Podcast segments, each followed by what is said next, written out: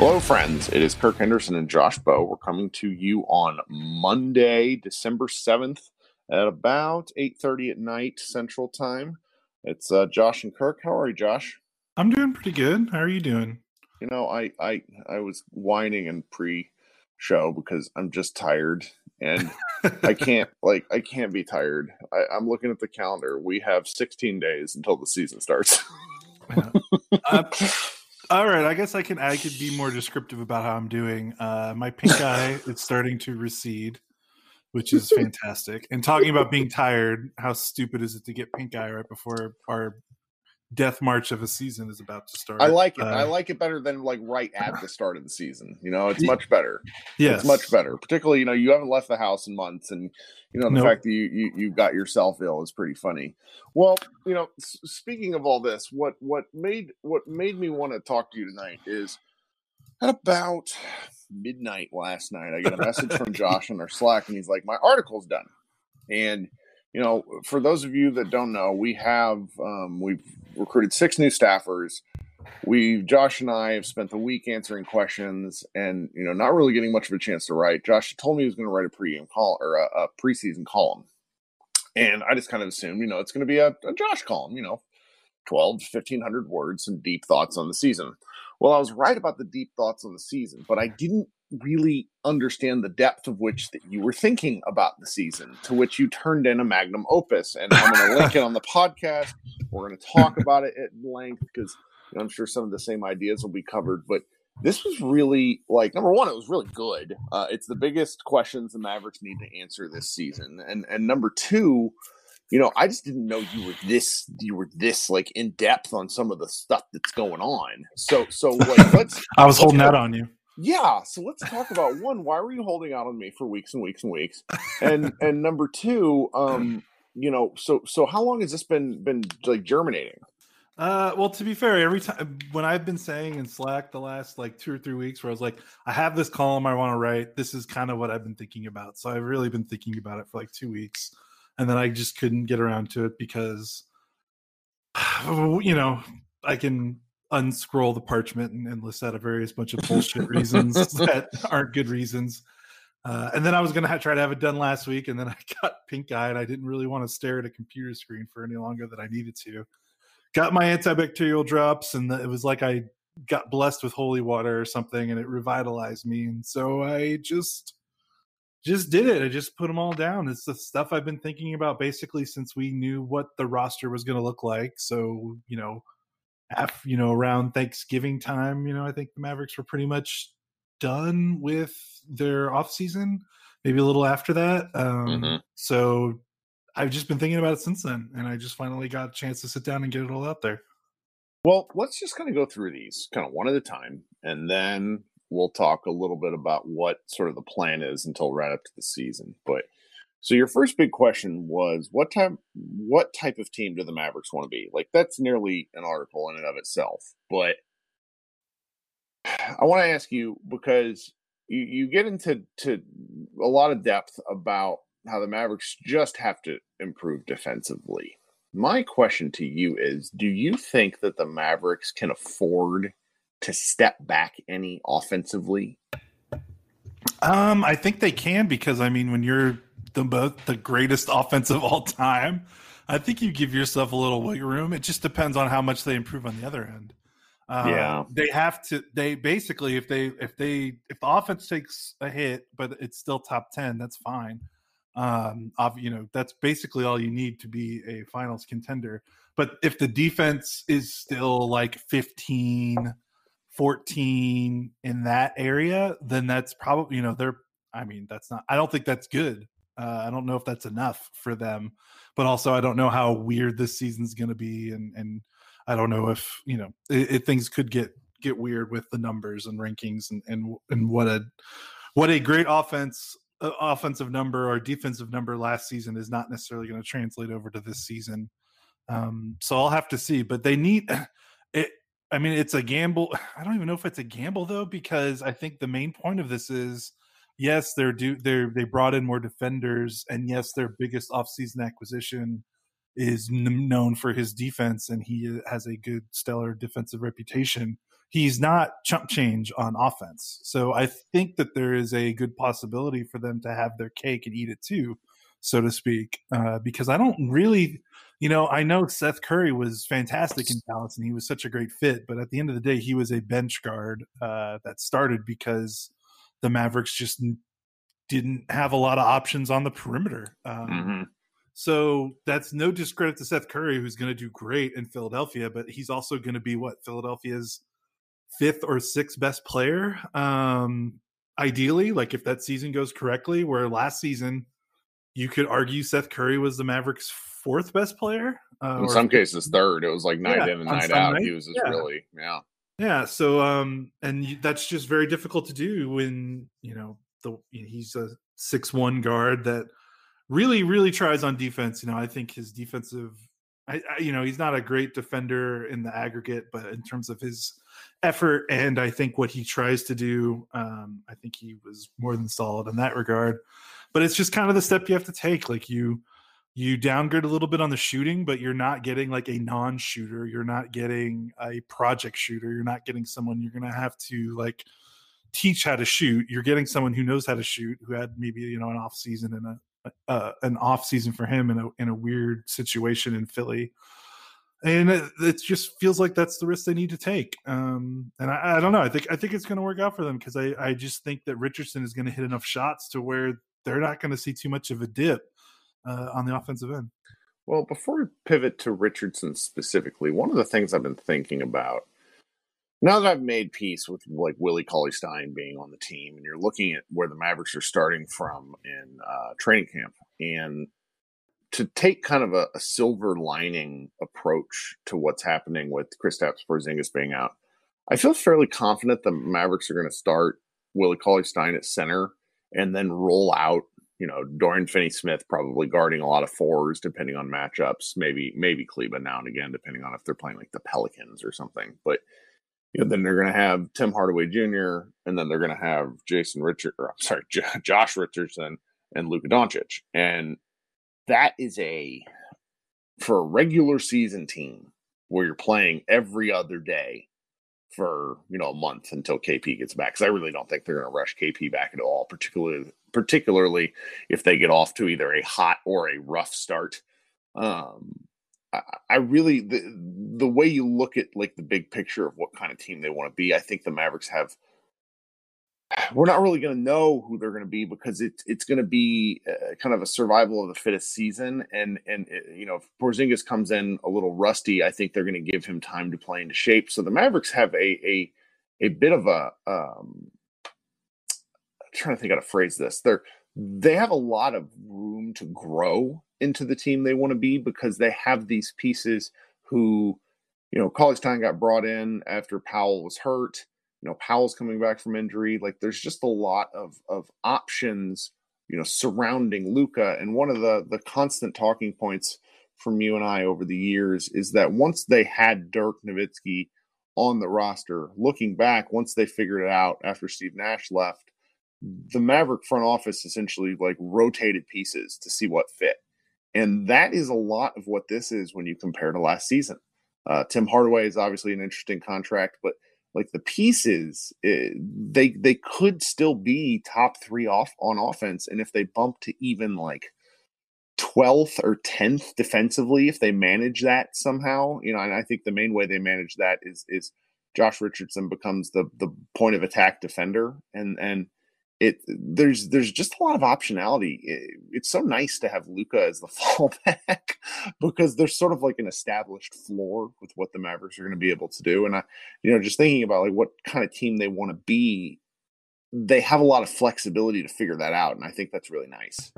Yeah, and that's kind of the goal with the all those wing acquisitions because they couldn't mm-hmm. do that last season. Like, um, they their their their flexibility last season was they could go like really small with like guards and juice the offense a lot, but otherwise mm-hmm.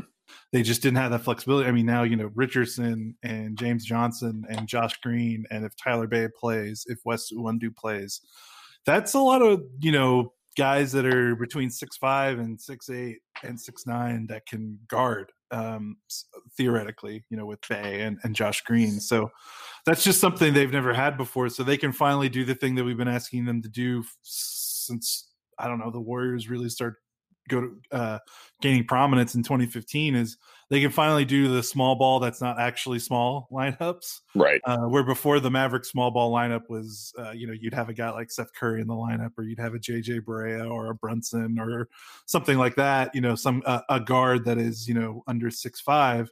Now they can theoretically play a lineup that has a lot of two way potential, and the shortest guy on the floor is Josh Richardson, six five which is uh, pretty uh, which, wild to me. R- right, which is what they're building to. And the thing that I asked in the piece is I'm very curious about is are the Mavericks committed to that type of lineup because last season up until January 21st, which is the day Dwight Powell got hurt, uh, their six most played lineups all featured two big men, you know, the combination of Powell, Porzingis, or, or Maxey.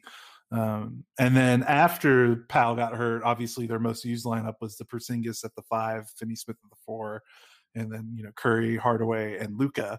Uh, but then the next four lineups after that were all Porzingis Kleber lineups, which is two bigs again. So as much as it makes sense to start the season and and to give this team the identity of we're only going to play one true big man on the floor floor ideally you know save for matchups like you said like a new orleans or, or another beefy team uh, but I wonder if they're going to be, you know, fully committed to that because they kind of did it last. You know, I don't think they would have gotten to that point in the regular season. At least they might have gotten to it in the playoffs, but I don't think they would have done that in the regular season if Powell didn't get hurt.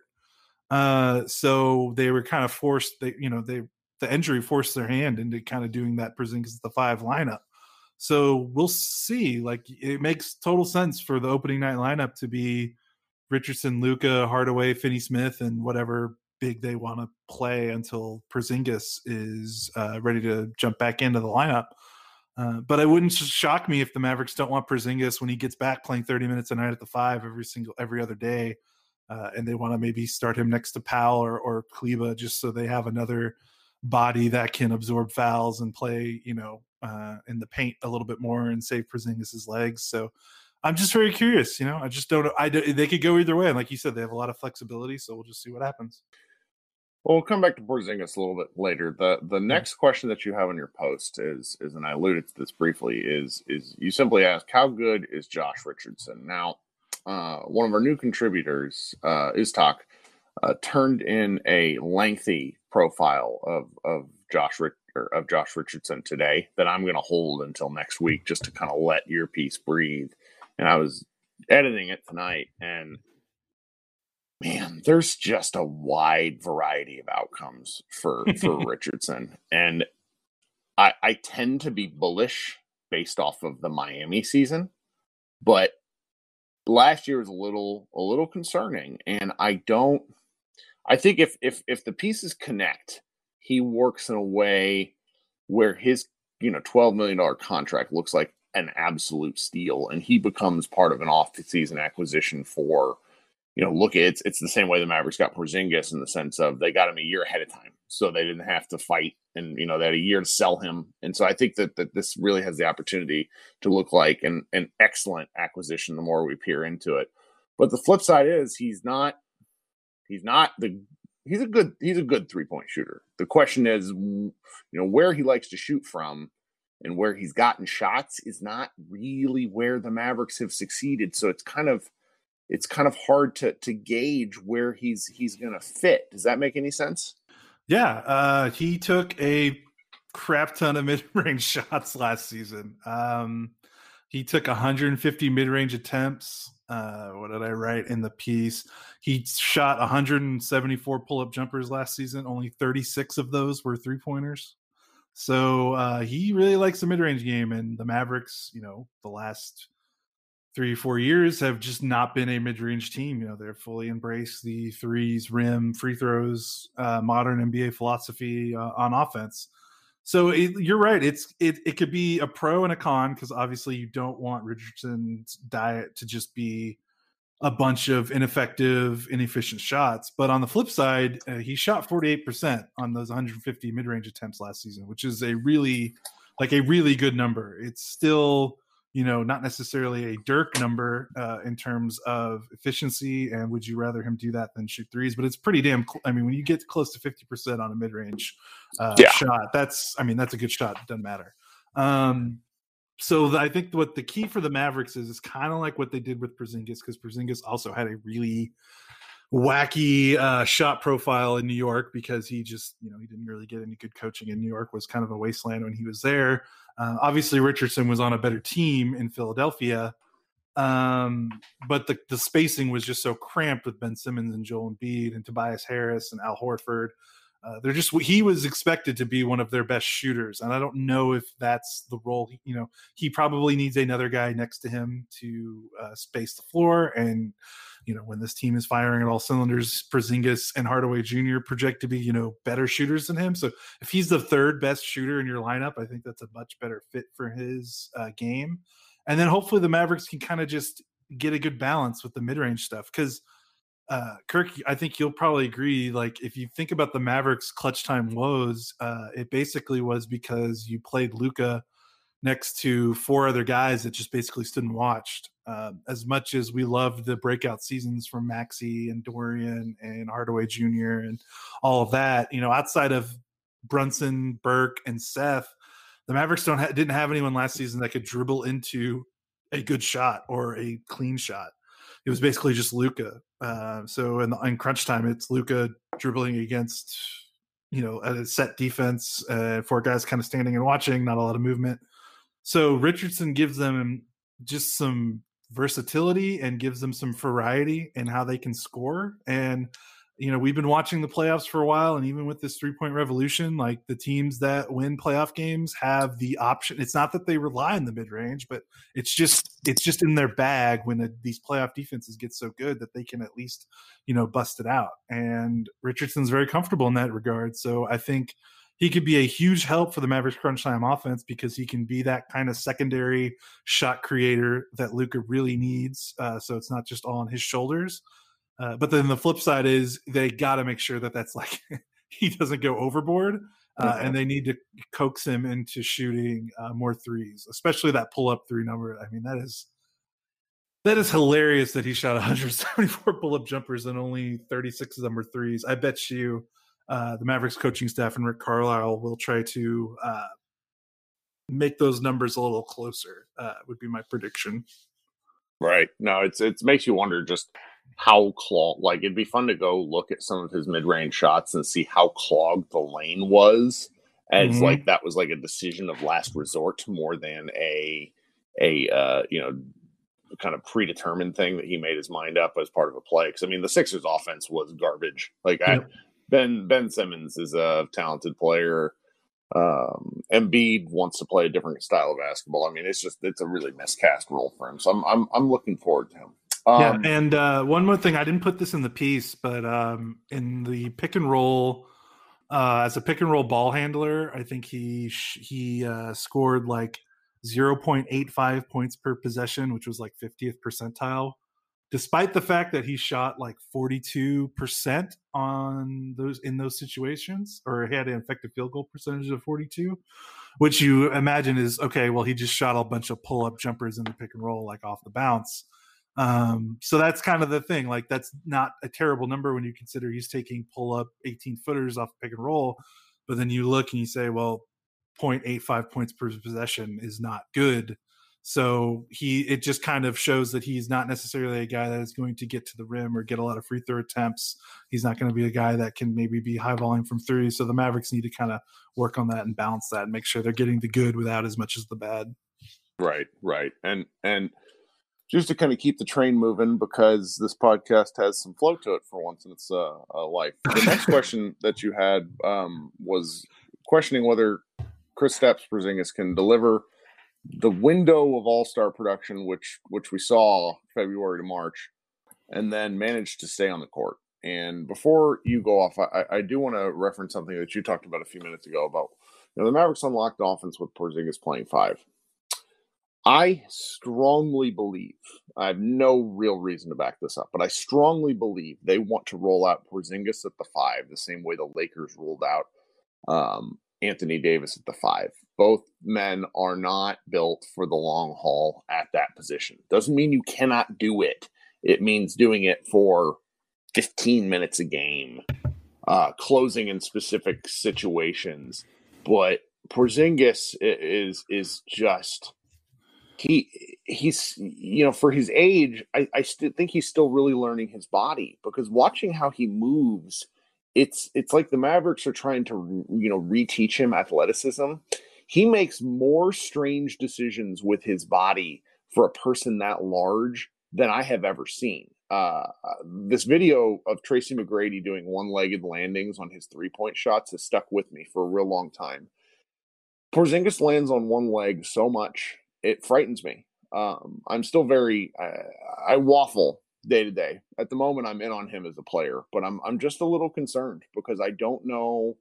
You know, he's the archetype of the player that can fit next to to Luka and succeed, but the man's never finished a season. Like that's concerning.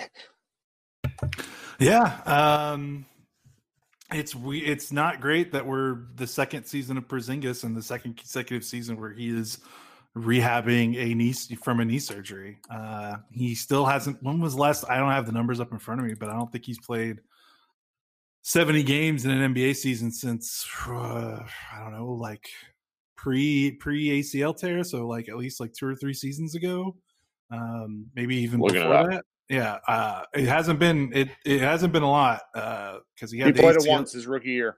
Yeah. Okay. And that's that's not that's not great. Um, President Trump wasn't a thing yet, so yeah. that's how long ago that was. That's yeah, that's concerning. And I think the thing that's at least nice is whereas last year we were like we were kind of hoping like what is he going to look like when he gets back and i think this season we know when he gets back we know what he's capable of now after what like what you talked about what he did in february and march after powell went down and what he did in the bubble and what he did in the playoffs and the limited games he got so I'm not necessarily now concerned about he can be reach the potential player he could be in terms of like raw production. Like I, he has that. I think he's bought in enough into what the Mavericks want to do because to you know his shot diet is radically different in Dallas than it was in New York. And when you're a player like that that gets bad habits uh, in a bad situation, it can be hard to wean young guys off of that. Um, especially coming into a new team with a lot of structure and a guy that's already number one on the hierarchy list. Like it, it's kind of wild when you think of how much he was going through last season in terms of adjustments, mm-hmm. uh, and it really explains kind of why he got off that slow start. So the fact that they're kind of through all that and that he can produce with Luka on the floor at the same time uh, at like all star level production, like giving them the the set, like he needs to be that scoring second star next to Luka like that makes me feel a little bit more at ease but now it's just all down to okay can he can he do it without missing 15 games or 20 games or can he do it uh, finishing a playoff series and not being sidelined for an entire playoff series you know toward the end of a playoff series so and that's the question like i can't i can't really answer that i'm you know i'm not talking to trainers i'm not sure. talking to you know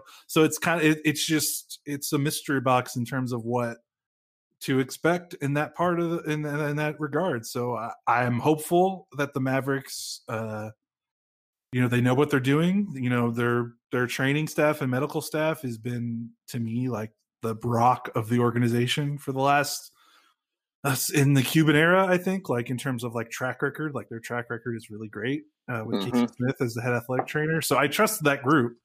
So we'll see. Uh, I just don't know what else to say other than I'm I'm glad that they got they unlocked uh, his game uh, toward the end of last season, and now it's just stay on the court and do whatever they can do to to make that happen. Right, right, and it's balancing the Luka usage and the Porzingis usage. Yes, something that I would be very interested in. Maybe I should assign this to somebody because I'm not sure if I, I'm certainly not the person to write it. But the Mavericks played. They essentially got off to I think it was a 16 and six start to start the the last season and then things kind of started to implode, mainly injury related. I'd be curious to know what, let's just say, following the the Powell injury forward with Luka and KP on the floor at the same time, how they played, because they really didn't get that much time together. Even in the playoffs, they didn't get that much time together, and I feel like their record together as a team, like when the Mavericks had both of them together, I feel like the Mavericks won like 60 plus percent of their games. Now that that might have only been like 42 games last season, so that kind of is what it is. But I, I'd just be curious what his what Porzingis's numbers were because that that's what the ideal is is these guys playing together, not playing apart. You know, where they probably are going to play apart just because the way the season is going. But it's it's just sort of thing that I'm I'm interested in to see if there's if there's something if there's something there, which is interesting because that actually leads us into uh, one of the final questions that we have uh, from you is what in the world does Luka in year three look like? Now, before I let you go off and talk about this, I want to read you some numbers. Uh, Yes, in please. six playoff games, Luka played 36 minutes per game. he shot 500 or he shot 50% from the floor. He hit 36% of his threes, uh, 57% of his two point shots, a lot of which were at the rim. He got to the line almost 11 times. Uh, he was pretty putrid, only shot 66%. The, the sample size is what it is. Nine rebound or almost 10 rebounds, just under nine assists, uh, five turnovers, 31 points a game. I have this interesting take that Luka of the playoffs is kind of year three Luka because the gap between when the season closed down in March and when the bubble opened up is is was just as long as any off season. They've only they're only going to have been off like ninety something days by the time the season starts. So, I just uh, what year three Luka looks like. I think the top end of the range is what we saw in the playoffs there. Yeah, I can't disagree. Uh, and especially, I would hope that that three point shooting number, if he could get what, what did you say that was? What did he get? 36%? Thirty-six point four. I mean, he had one game. Some of it's sample size, but Yeah, I think he had one really went game. nuts. Yeah. Yeah. Um, but still, if we, if I would run, I would run with that number if someone was like, I'll give Sure. you, I'll give you that number for Luka three point right now. Will you take it? I would, I would scream at that number. Uh, and if he does that, I mean, he's gonna, if he gets that three point shot up to like 35%, he's gonna be like a 30, 31, 32 point per game scorer, I think, right? Yeah. Unless, The unless free- they just, he, yeah. the free throws, if the free throws go up to from like, I think he was in twenty. I have the stats page. What's wrong with me? Um, he was seventy six percent in the regular season. If he can get that up to eighty percent, and really, it's it's his free throws come in bunches. They come in the first quarter and in the fourth quarter. In the fourth quarter, he was below seventy percent for free throw Mhm. shooting again. Um, it's it's very interesting to me because I've I've long held that Luka's the key to Luka's game is his physical fitness, and it's not that he's out of shape. It's just becoming NBA level shape, where your body is able to recover, uh, i- i- and not lose weight, and not you know like deal with the injuries. Like that's almost as big a challenge as like being cardiovascularly in shape. So that's almost where I see Luka, you know, succeeding this year. And I have a weird feeling just because there's been nothing to do that he might come into this season and and like really strong, like just rearing to go. I don't know. I could be wrong. No, no. I, I mean, I think you're right. I mean, that's kind of what happened in year two. He just got shot out of a gun after his rookie season.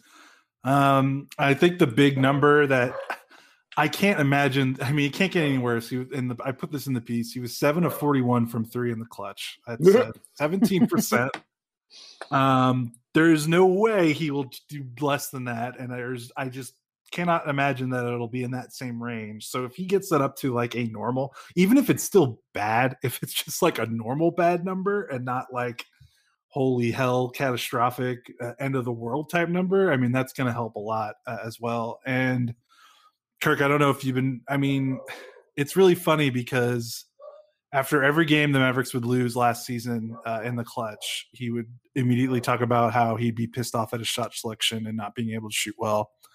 And then in training camp so far in his media day thing, uh, someone asked him like his biggest his biggest work of the off season, and it was he basically was just like shooting. I've just been shooting. I've been shooting so much. Uh, so He it's got funny. that shooting machine that you and I had in high school.